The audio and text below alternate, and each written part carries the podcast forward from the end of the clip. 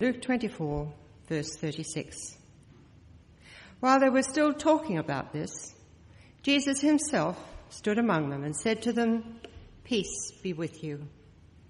They were startled and frightened, thinking they saw a ghost.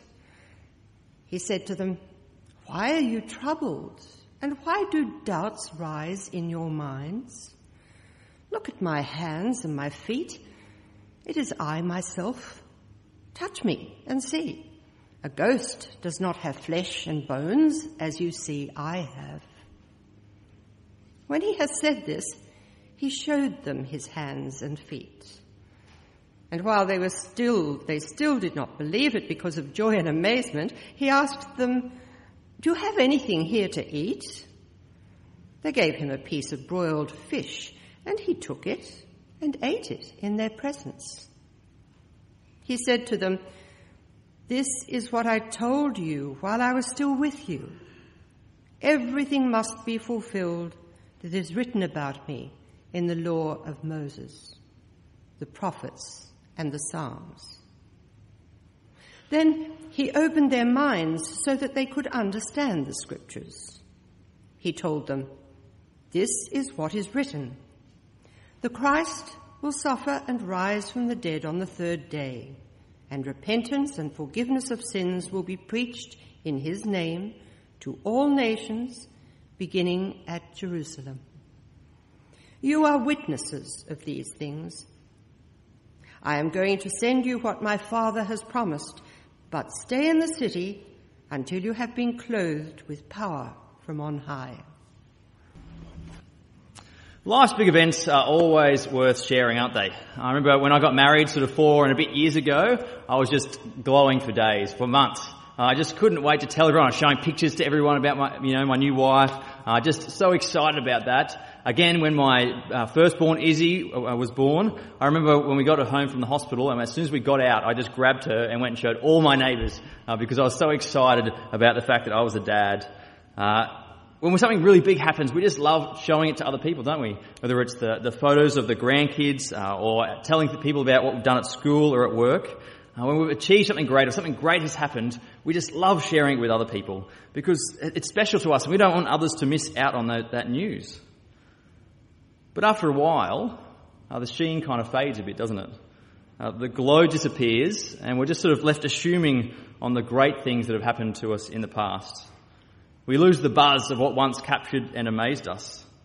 Things that once made us want to burst with joy are sort of now just everyday occurrences.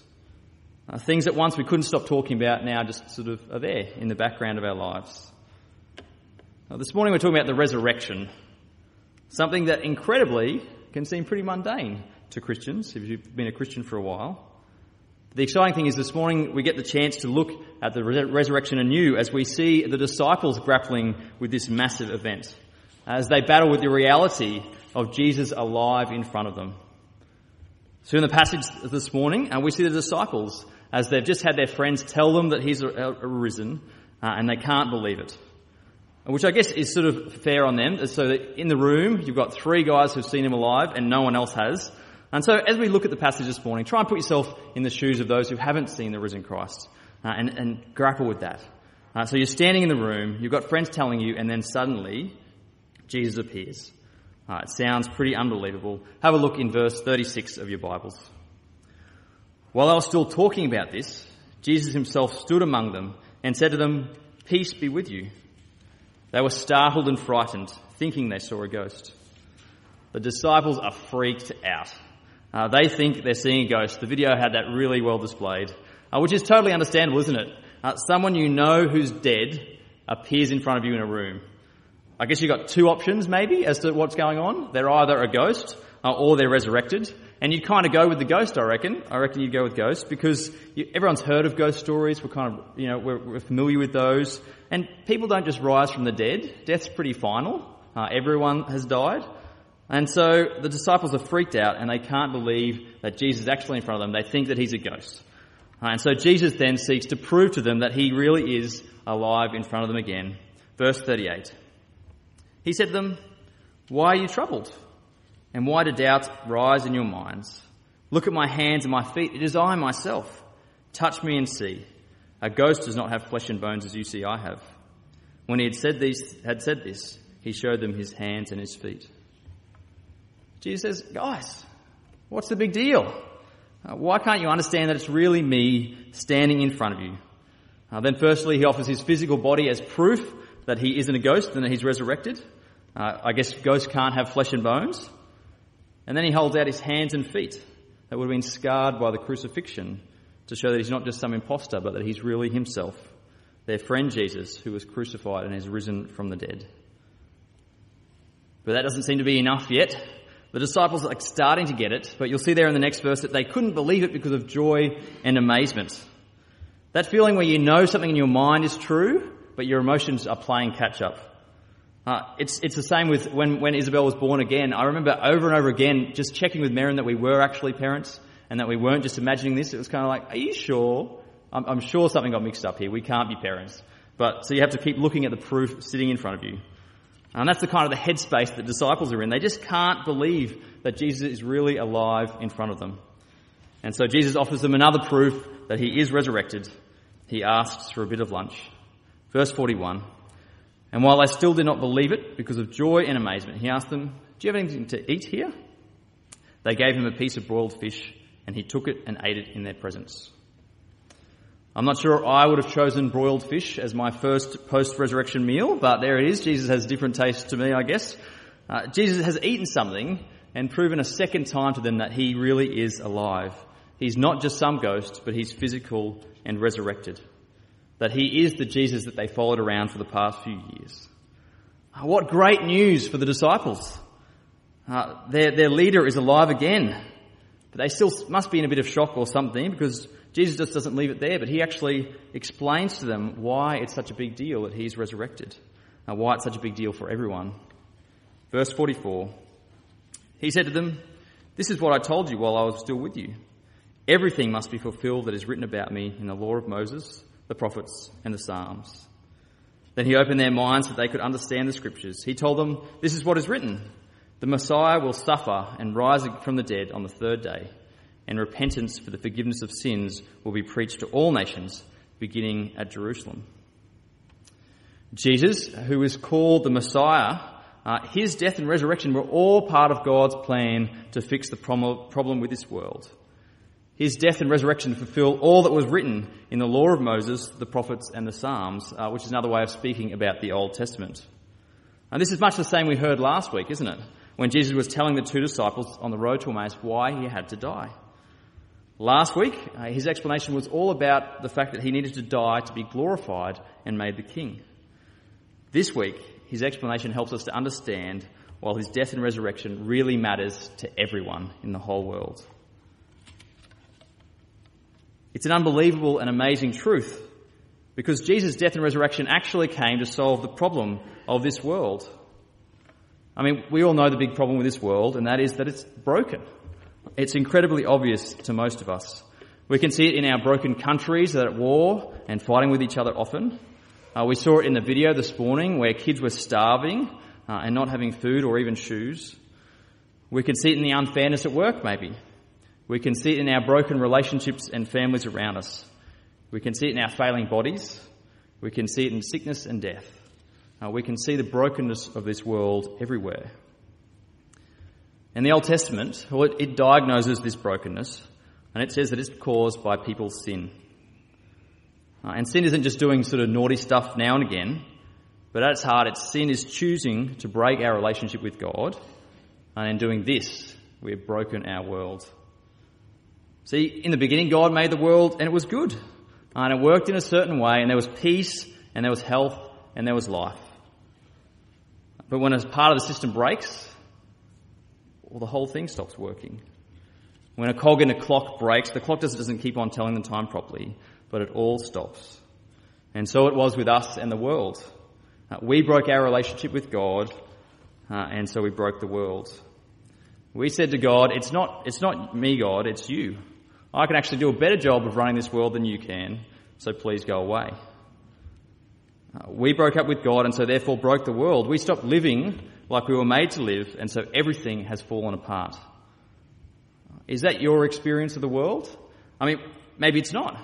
Maybe you look out and you see all the destruction, but you look at your own life and you think, my life's okay. Uh, I don't experience the brokenness of the world, or other people's lives are broken than your, more broken than your own.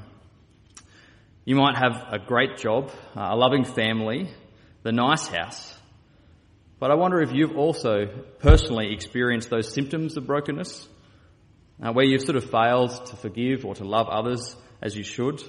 Uh, you've lied to, lied to others. Uh, all these are symptoms of our broken state. Our relationship with God is broken, and so all our relationships are broken, and all people are broken. And so that's kind of the background to this passage. Because the, new, the good news that we've uh, heard now uh, is that God has fixed all these problems in Jesus. God repairs the relational damage that we've caused with Him when we broke up. Uh, let's have a look again at verse 46. He told them, This is what is written The Messiah will suffer and rise from the dead on the third day, and repentance for the forgiveness of sins will be preached in His name to all nations. Before Jesus' death and resurrection, people had no true hope of being forgiven or right with God. But Jesus comes to solve this, uh, firstly, by paying the repair bill for us, for us for breaking the world and our relationship with God. See, the punishment that we deserve for breaking our relationship is death, and that's the death that we experience within this broken world. Now, the world is messed up and it's our fault. We told our Creator and God to get lost, and in the end have found ourselves lost in death. But the great news of the resurrection and the death of Jesus is that He has paid the penalty that we deserve through dying on the cross in our place. So Jesus' death deals with the penalty we deserve and takes the anger of God away onto himself so that our relationship is restored. And so that's what the death does for us. Uh, but why is the resurrection itself so important for us? Couldn't he just have stayed dead and still paid the penalty? Well, no. If Jesus had just died, he would have just been another dead guy in the ground. And we'd still face death as a consequence of living in a broken world and being broken ourselves. Because his resurrection actually defeats death uh, and deals with that so that we might, so that while we might die in this world, uh, we will one day be resurrected like Jesus was. Death is no longer the final point that we all head to, uh, but like Jesus, we will be resurrected to new life in the end. And that's amazing news. Uh, in the midst of this broken world, we can have hope of new life. A new life that means we'll no longer see the broken world around us, but live whole lives, joyful lives, all in a personal relationship with our Creator, God. We'll be able to turn on the news and rather than seeing all the refugee crises and war going on, uh, we'll see a loving God and a faithful people who serve Him. Uh, now, this life won't be realised now, uh, but when Jesus returns. But it's a great hope that we can look forward to in the resurrection. Jesus' resurrection opens a way back to God for us broken people. Uh, and this is great news and must have been amazing news for the disciples. Uh, and it definitely changed their lives dramatically. Uh, the rest of their lives were shaped by the news of this resurrection uh, and how they would respond to it. You'll see there that the first change people are called on to make as they hear the good news of the resurrection of Jesus uh, is to repent and then be forgiven. See, while Jesus has paid this penalty for death, uh, penalty and defeated death and made our way back to God possible, uh, we can't just go on living our lives as if nothing has changed and keep going, no thanks God, I'm alright. I'll keep doing things my own way. But we, He's offered us free forgiveness, and so we must turn to Him, uh, repent of our broken ways, do a 180 and begin walking His way with God. In response to the good news of the free gift of life found in the death and resurrection of Jesus, we need to turn away from our broken way of doing things and turn to God. And so that's the first massive change that we all need to make in our lives. But it's not the only change that the resurrection should make in our lives. It should also make us respond like those first disciples did and see that this message, this great news of repentance and forgiveness of sins, is preached to all nations. Verse 47. And repentance and forgiveness of sins will be preached in his name to all nations, beginning in Jerusalem. You are witnesses of these things. I'm going to send you what my Father has promised, but stay in the city until you have been clothed with power from on high. Uh, we can personally testify, can't we, to the fact that the disciples took Jesus seriously at this command. The disciples' lives were so changed by the resurrection that they did exactly what he told them and preached repentance and forgiveness of sins to all nations. And so as they preached, uh, they made disciples, and then these disciples preached, and more disciples were made. So that 2,000 years later, and nearly 13,000 kilometres away, uh, we meet together as God's people, celebrating the resurrection of the King, uh, remembering this world, this same world-changing event. As disciples, as the disciples preached, others like Luke wrote down the story for us, so that for generation after generation, we might have confidence in the resurrection and that it might shape and change our lives too. See, the resurrection, uh, the biggest event in the world, has changed the disciples' lives. It's changed millions, if not billions, of other lives since then. Because humanity's life, biggest problem has been solved, and so we need to rejoice in that and tell others about it. Yet with this amazing news uh, that the, the world's problems have been solved in the resurrection, isn't it tragic that it can get a bit of old hat for us? Uh, it's been a massive rebuke for me as I've tried to write this talk uh, of, of, how I think about the resurrection uh, and how it sort of has just become every, an everyday occurrence, uh, not the, the, the world changing event that it should be in my life. Uh, it should shape every aspect of our lives just as it shaped every aspect of the disciples. And we should be telling everyone about it as well. I mean, if you're here today as a Christian, the resurrection has radically transformed your life. It has brought us life where there was only death. It has given us hope in the midst of a broken world where there is only sorrow. And through the death and resurrection of Jesus, we are able to once more know God and be friends with Him. The resurrection is the biggest event in all our lives. Uh, it's bigger than getting married, than having kids, it's bigger than graduating, than getting a job, than money, than success. The resurrection is the biggest thing in the world. So why do we find it so hard to talk about? I find it hard to talk about, and I'm sure many people here this morning find it hard too. Yet it is only through the preaching or the speaking of the repentance for the forgiveness of sins that people can have their broken relationships healed, their broken relationship with God healed. And so we need to be those who tell them about it.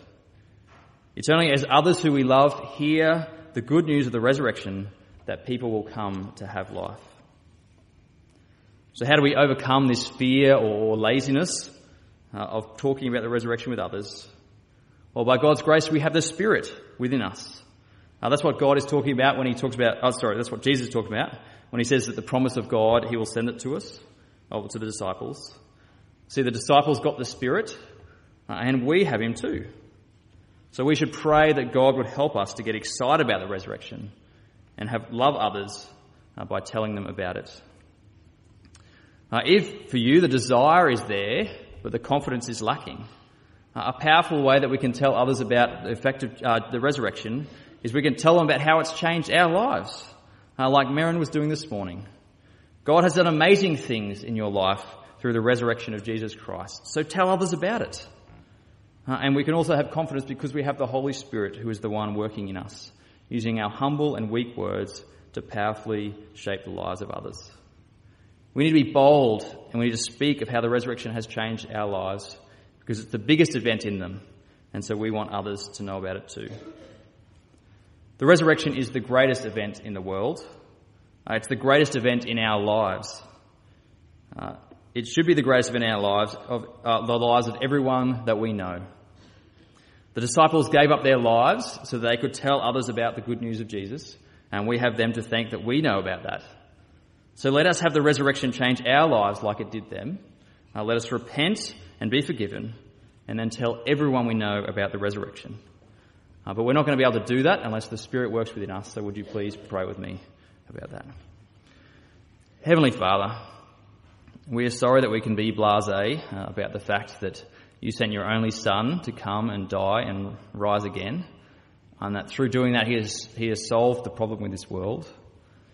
Father, we're sorry that we can just sort of assume that, and that can often not affect our whole lives. Father, please would you work your Spirit mightily within us. Help us to understand the way that the resurrection has changed our lives, and that you would give us confidence and a boldness and a desire to tell others about that good news. Father, for those that we speak to and those that we love, would you soften their hearts? Would you help them to understand their core problem? Would you help them to repent that they might be forgiven too? Thanks to the death and resurrection of Jesus. And Father, we pray all this in Jesus' name. Amen.